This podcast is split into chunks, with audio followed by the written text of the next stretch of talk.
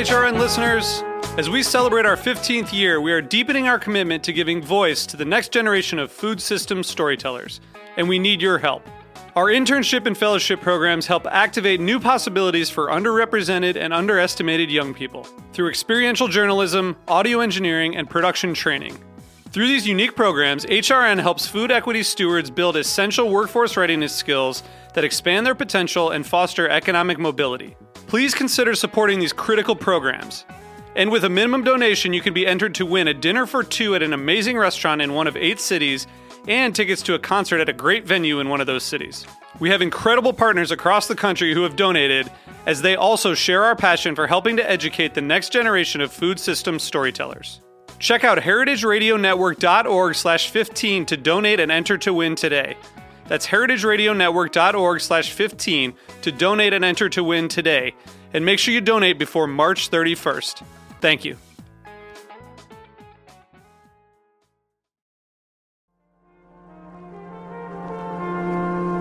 Broadcasting live from Roberta's in Bushwick, Brooklyn, you're listening to HeritageRadioNetwork.com. On behalf of everybody at HeritageRadioNetwork.com, we'd like to send a special thank you to the Hearst Ranch, our biggest supporter and longest running sponsor since we first started in 2009. Hearst Ranch is the nation's largest single source supplier of free range, all natural, grass fed, and grass finished beef.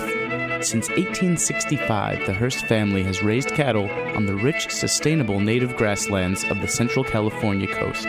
The result is beef with extraordinary flavor that's as memorable and natural as the surrounding landscape. For more information, visit www.hearstranch.com.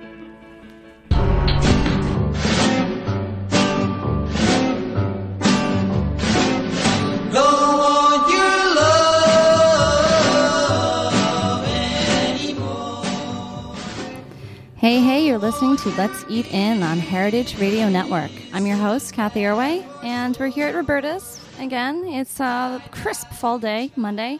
And, um, you know, we've done a lot of talking about um, growing your own food or um, getting it direct uh, from the farm, maybe join a CSA, something like that. But um, I don't think we've ever really talked too much about how the grocery store weighs into the, this whole scale of, of procuring your food for the table. Um, so I'm very, very excited to have uh, a guest who knows quite a lot about that. Um, Sam Mogannam is the second generation owner of Bi-Rite Market and the founder of the Bi-Rite family of businesses, which includes Bi-Rite Creamery, 18 Reasons, and Bi-Rite Farms. Um, and he's on the phone here from San Francisco. Hi, Sam. Hi, thanks for having me, Cathy. Thank you so much for joining, and I'm sorry that it couldn't be uh, in person in this lovely little shoebox we're sitting in. Uh, I love your shoebox. It's awesome. okay, cool. How's everything in the West Coast? Is it sunny and delicious? It was. It was yesterday, and in classic San Francisco fashion, it's overcast, foggy, and misty as all hell. So, it's you know, it's it's the ride that we live every day. Well, you guys also have a, a longer growing season, so I'm very jealous about that. We, um, we do, yeah. Well, um, so Sam, I know you're just coming out, um, uh, launching, I believe, October 18th with this beautiful cookbook, which I'm holding. It's called The Bi-Rite Market's Eat Good Food, a grocer's guide to shopping, cooking, and creating community through food. Um, very intriguing. And um, just so you know, uh, anyone listening in New York, which I think most of you guys are, uh, this San Francisco based supermarket is, and cookbook is um, having a launch party at Brooklyn Kitchen on October 28th, and it's quite an interesting event. Um, it's called Stocking Up How the Grocer and Shopper Can Take Back Food Choice Event. And what do you think is going to happen at that event? Do you know, Sam? I, I do. You know what I'm what I'm hope, hoping is going to happen is that there's going to be a stimulating conversation about the path that food takes to get from the actual farm to the table, and most of the food that gets onto our tables in this country really has to tra- transfer through the grocery store, and and you know my my feeling is that not enough grocery stores take that responsibility seriously enough. You know, they end up selling food that multinational corporations want them to sell and and I feel that they need to curate the selection a little bit more. Really think about the people that they're feeding, and and be a little bit more selective about the food that they actually sell. Interesting. So you think that there's a lot of pressure to sell what's uh, not only maybe cheapest, but what is being kind of forced force fed to supermarkets to buy? I, I you know, I, I think there's a ton of pressure. I mean, mm-hmm. you, you, if you think about all the advertising dollars that you know companies like Kraft and General Mills spend, they need partners, and their partners are the supermarket, and that's the that's the outlet, and so they're all they're all in business together, and I think they're working together to keep the price of commodities cheap, to keep labor cheap, so that food is as cheap as it possibly can, so they can just sell a lot of it. Mm-hmm. And now, so I love this little, uh, uh, actually, uh, an old ad that I, I, see in the book, but it says they had it straight in 1914, and it's a, it's a kind of a, I don't, I don't know what it is, um, but it says food uh, buy it with thought, cook it with care, use less wheat and meat, buy local foods, serve just enough, use what is left, don't waste it.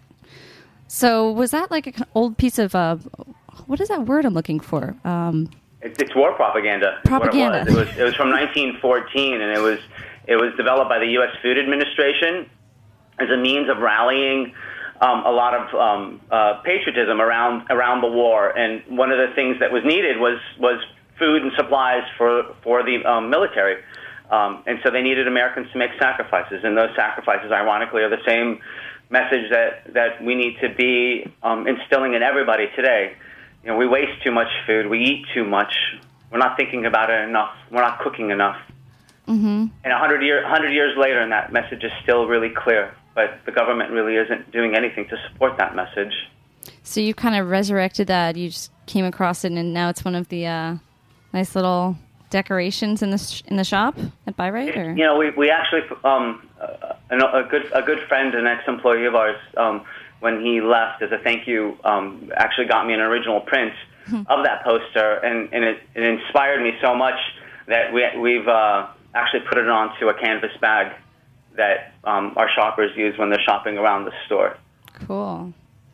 Um, I had the pleasure of checking out your um, of Bi-Rite and both the uh, both Bi-Rite and the Creamery, which is so delicious. Um, I'm sure any, anyone who travels and reads the guides of where to eat um, would see Bi-Rite Creamery as one of the stops. But um, uh, it, it's definitely a different type of grocery store experience, Bi-Rite Market and that has only evolved in the past. Um, you know, since you t- took the reins in 1997, I believe. Um, yeah, 97. We took the space over. We um, after about um, nine months of uh, renovation, we opened in June of '98. So we're in our 14th year. Wow, and in- incredibly, I you know from the introduction, it, it sounds kind of like almost you were. Um, it was like thrust upon you. Um, your father and your uncle owned this uh, grocery store since the 60s and um, they asked you to take up the reins, and you were like, "No, you're kicking and screaming at first. Is that right? It, it's it's it's exactly right. You know, I I spent my entire childhood working here. Um, I, I started working here in, in in '74 when I was six. You know, my mom would give me a nickel and and put me on the street car with a bag of food to take to my dad after school. And you know, I, I grew up doing a lot of my homework in the store, and I learned and, eating every meals in the store. Oh yeah, yeah, totally. You know, and, and and some of them, many of them were not good. but uh, you know, I, I I grew up in the business, and you know, like lots of kids who grow up in family businesses, you know, they they want nothing to do with them when they when they're of age to make a decision on their own. And and so when I graduated from high school, I, I decided I wanted to be a, cook. I wanted to get into the restaurant business, and and uh, went to cooking school at City College in San Francisco, and I ended up um, moving to Switzerland to cook for a year, and, and I, I fell in love with food. I fell in love with how, how valuable it is, wow. how intimate it is to feed people. Well, you didn't stray too far, I guess, if you had a passion for food, and uh, it's not like you ran off to, uh, I don't know, what's the opposite of groceries? I don't know. It's sort of related, I guess. Um, no, no. I and, thought, I, I, honestly, I thought I wanted to be an accountant or a lawyer. you know, and, and I, I probably would have had a bullet in my head if I did done that. I can't imagine waking up every day and putting on a suit on. So okay, so you're forced into the profession, not really, but um, you, you had a family ob- obligation, a feeling of obligation. Oh, yeah, to, no, you know, and I wouldn't, I wouldn't say that. You know, it was, it wasn't really forced. Mm-hmm. You know, I had a restaurant at the time, when the opportunity came, you know, I, I had my own restaurant in the financial district for about seven years, and we were in a, a, a lease that was coming to an end with no real clear hope of renewing, and I was thinking about what the next step, you know, for for uh, my my brother and I would be, and you know, my dad called me up one day and said, "Hey, you know, the the guy who's renting the space wants out. You guys want in?" And after you know a few weeks of of arguments and discussions, you know, my brother and I decided to do it. You know, and we wanted to do a really cool store. And the most important thing to me was that I I, I still needed to be able to cook. Mm-hmm. And so we built a kitchen inside the space, right, you know, right in the middle of it, so you could actually hear and smell all the food being prepared. We wanted our guests to to be part of that action, to to experience the food and and and, and to really trust that that you know they could see everything that we were doing. That transparency really built to a lot of long-lasting relationships that have built the business over the last number of years. Well, it's a, really interesting, inspiring story um, because just knowing the the, the, grocery as it is today, um, it just is such a work of of hard uh, uh labor of love. It seems, and so detailed. Um, I really think that there ought to be a James Beard Award for grocery stores. Now that I think about it, I mean, and this because it's so much part of a uh, bringing food to the table, and just like a restaurant or a chef, and uh, you know, maybe we'll see. But you do have a book, so that's pretty exciting. It is exciting. You know, I, I mean, ultimately, what restaurants do is the same thing that, that we do. You know, we mm-hmm. feed people, yep. and and it was that experience as a chef that I, I realized how how critical that role is, and and I mean, whether whether we're I'm putting a, um, a can of food on a shelf or whether I'm I'm making this beautiful plate and putting it on a table with white linen, it's it's the same. And and I feel that anybody who's in the business of selling food really is in the business of feeding, and and that needs to be taken more seriously. You're also in the business of educating people because it sounds like um, through the way you sell food, you aim to broaden um, not just the palate, but just consumers' awareness of where it's coming from. Um, there's so many detailed uh, notes about the origins throughout the store and now throughout the book. Right. And I know that, that that's something that's done um, at 18 Reasons, which is a community kind of workshop space down the street. Yep. Um, and you know what? Why do you think that that's something? You know, obviously that's a not part of the business or is it? I mean, how, why is that so important? You think? Education. Yeah. And 18 reasons. I mean, yeah, I giving mean, giving all these really detailed uh, cues uh, to consumers about where what each coffee you know came from and so forth. People, people, um, people are, are dying to know where their food's coming from, and I, I think people are finally standing up and and and, and, and, and shouting instead of just talking about understanding that um, that transparency and, and how food is getting to them. And you know, there's so much confusion around food, and there's there's so many um, different and contradictory viewpoints around what's right and what's wrong. Um, you know, and our, our our role ultimately has been since the day we started is to is to first and foremost wow people with how good good food tastes. Mm-hmm. And and once and once you put that an, an amazing strawberry in somebody's mouth, and and their eyes light up, it's easy then to talk to them about why organically grown strawberries are so critical. It's easy to talk to them about the the, the dangers of of methyl iodide, and and the impact of the, the, the land, the impact that those chemicals have on the land and on the workers that work the fields. Mm-hmm. And so our, you know, our, it kind of breaks the ice is, a little, is, right? Yeah, makes it again? fun. It kind of breaks the ice a little, like makes it fun. Now, now here's the the bad part. Right. right. And that and that's I mean to me that's like the, one of the coolest advantages that we have is is you know we're we're able to share food with people all day long, and we've got samples going on. People can taste whatever they want. I mean, you know, it's not like we're going to be able to cook off a steak and let them taste it, but sometimes we do. Mm-hmm. And, and and that's an important part of building that trust if you can actually taste that food before you buy it and hear the story behind it and know that there was a human involved in producing that food as opposed to a factory farm, an industrial system, then you're gonna you're gonna feel good about supporting that. You're gonna feel good knowing that you're supporting your own local community, that you're supporting the local economy, that you're supporting somebody that you can actually pick up the phone and call. Yeah, and that's powerful. That's pretty neat. Do you find that um, people are cooking more than ever or less than ever? Or do you, do you get a sense of that from the amount of uh, folks you've gone to know, know through through the store and your, I don't know, community of shoppers?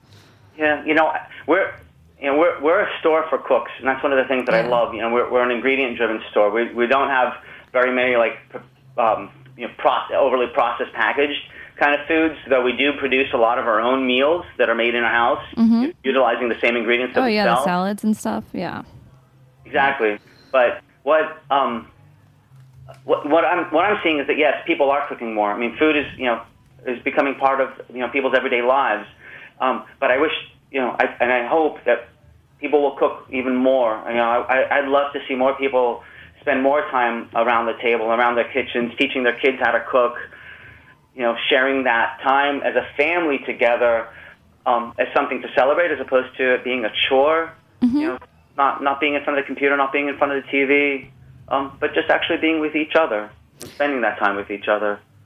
I hope so too. And thank you because I think that, you know, as someone who's uh, advocates for cooking more, I, I think that your store and um, just the whole, you know, community that you've built through it makes shopping and cooking food a lot more sexy and fun and trendy, like going to your restaurant perhaps is. Yeah. So thank you for, for doing that. You're, Um, you're any- welcome. That's, to me, that's like exactly what we what we live for. You know? Any Bi-Rite Brooklyn coming in the future? book book line. No, Brooklyn. Oh, Bi-Rite Brooklyn. You know. Here. You know, everyone, everyone, everyone wants a Bi-Rite in their in their in their town in their neighborhood, and and you know when when uh, before before we opened Bi-Rite, we were we were in a food desert as well, and and I I think I think that you know hopefully through the book and through just you know getting word out, more Yeah. and more people will be inspired to do you know bring bring that little sexy you know conscientious um, effort to to retail and to grocery stores. You know, you see them. There's some great stores in Brooklyn. You guys are lucky. Yeah, I well, yes, we are, and not to diss Brooklyn, but um, I hope so. We'll see. Um, maybe your book will help in spreading that inspirational model.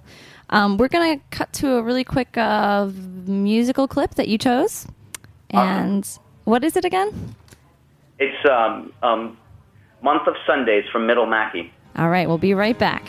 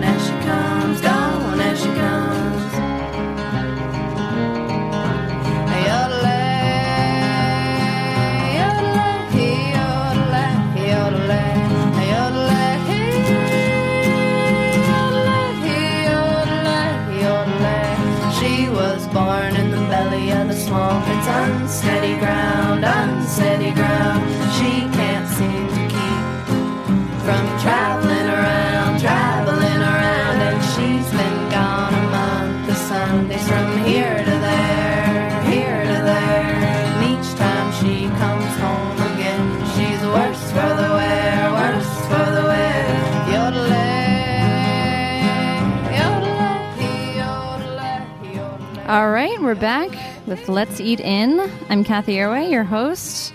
That was a song chosen by my guest today, who is Sam Mogannam, who is um, not joined in geographical terms, but through the phone on, in San Francisco. Hi there. Hey, hey. So, Sam, again, is the owner of Bi-Rite Market, Bi-Rite Creamery, 18 F- Reasons, and Bi-Rite Farms. Tell me a little bit about what Bi-Rite Farms and how that came about. Like, what exactly is it? well, we're um, currently about an acre and a half um, that we're farming. We're going to go up to two acres uh, um, next spring. Um, it's in Sonoma, um, about an hour door to door from the store, and um, it's it's been one of the coolest things that we've done. We started we started the farm on on half an acre um, about four years ago, um, and it was a collaboration with Simon Richard, who's our, our produce buyer. He's been our produce buyer for the last eight years. But before he moved out to San Francisco and started working with us, he was a, um, a farmer in Colorado, and he was dying to get back to, to the to the soil to, the get his hands soil. dirty again. And you know, over a series of conversations, we committed to doing this. And Wow. it's been the funnest thing. You know, staff get to go up there and and harvest. They get to plant. They get to weed. They get to see exactly where their food's coming from and how hard that work is. And and their sense of appreciation for what organic farmers do has has has risen tremendously. And you know, talk about different restaurants doing this whole farm to get table. You know, this is this is what you sell in your store. This is direct from from your farm, an hour Yeah. away. Very Yeah. cool model. I hope to see more of that happening too. So that is, does that supply? I mean, how much percentage of of the store's produce would you say?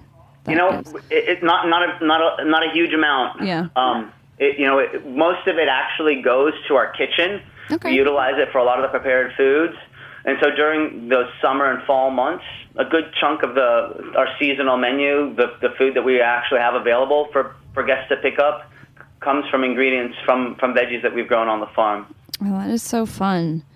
Um, has farming been a new uh, adventure for for yourself? it, it, it, it's probably been one of the best things that's happened in my life. You know, I, I you know, the, as a family now, we we uh, I've got two daughters, um, and my wife. We we go up there almost every weekend and just get to be away from the city and actually get time with each other. We get to put our hands in the dirt and pick carrots and then go and cook them together, and and it's been great for them. You know, just seeing how their eyes light up and Very cool. yeah. Um, so I'm flipping through this book right now, by the way, and uh, everything is making me really, really hungry. Um, I, I, it's just so all of them are just kind of practical, like you know, not too crazy, and but just mouth-watering. Um, and I, so I always ask this to every guest, and I think that you'd be a good uh, expert on this. But what would you say would be the ultimate date meal that you could ever brainstorm and pull off? You, you know, you know, it's so funny. I, we, I, I just had my ultimate date meal a couple nights ago. My my uh, my wife and I just celebrated our 10 year anniversary. Oh, congrats! we- thanks. Yeah, we, we we cooked we cooked at home together, and um, we we started with a, a frisee salad with um, crispy bacon, a poached egg, crisp, you know, crunchy croutons, and a sherry vinegar vinaigrette with lots of mustard. And it was it's out of this world. You know, to break that egg and let the yolk kind of mix in. And it was like the it was the perfect you know first course. And then we had um, local albacore. Which you know, Pacific albacore is you know such a wonderful fish. Um, cooked rare and served on a simple salad of dry farm potatoes and dry farm tomatoes So you with a caper seared- anchovy vinaigrette. It was Okay. really clean. And my favorite dessert of all time, you know, and only and only can happen this time of year is a fig raspberry galette. Oh, fig raspberry galette. Yeah, because fig. Well, we don't even have figs to begin with, but I know that's like one of the biggest bummers in the East Coast. oh, it totally is. I know I have, I have so many friends who are dying to figure out how to get great figs shipped over there. So, so figs and raspberries. That sounds like a great combination. It is. The raspberries just give it that nice amount of acidity that brighten the whole thing up. It's it's perfect. Wow, yum. You know what? I found a similar recipe in this book to your date meal's main course: the seared saffron albacore tuna with fennel olive tapenade.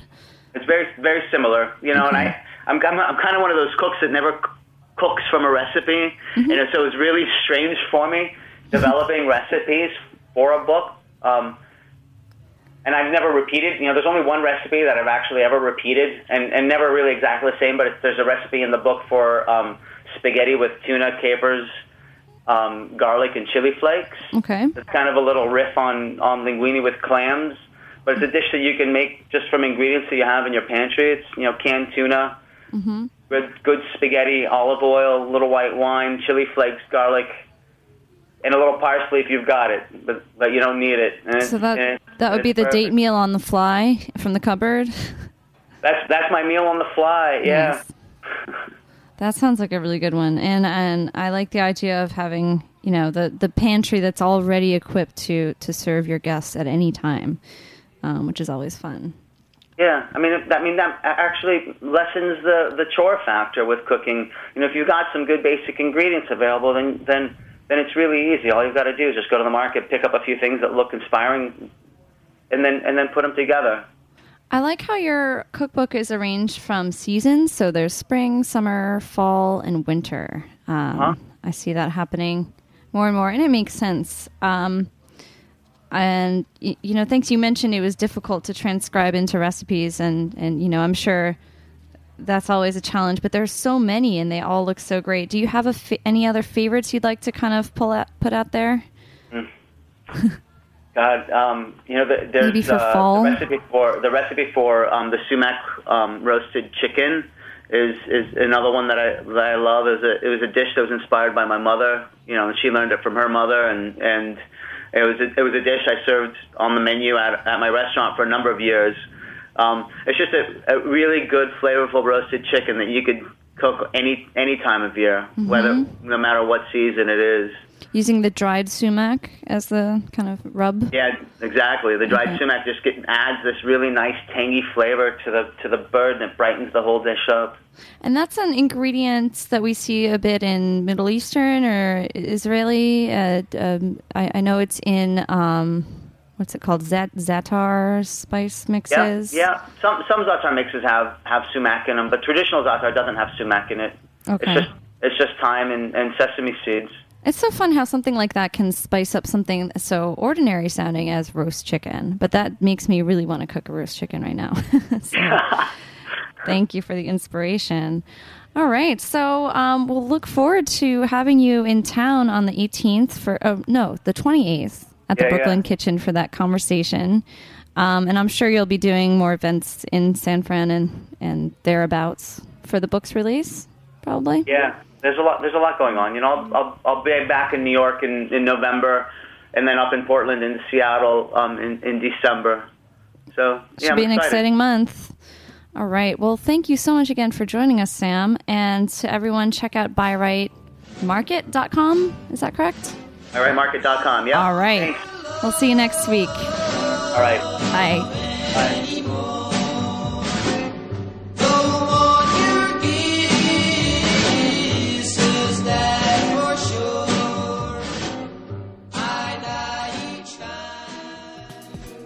Today, we'd like to send a special thank you to the following restaurants for supporting No Goat Left Behind Adamanelli and Sons and Salumeria Rosi. Show your support at these restaurants by ordering one of the menu items featuring goat.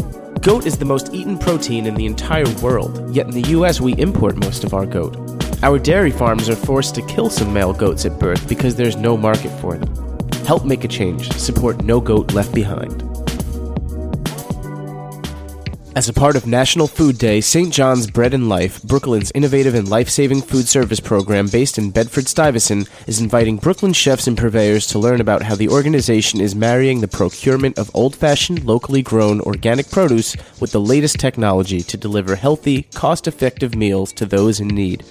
St. John's Bread and Life, located at 795 Lexington Avenue, will hold an open house on Monday, October 24th from 6:30 to 8:30 p.m. Visit www.foodday.org to sign up for the event.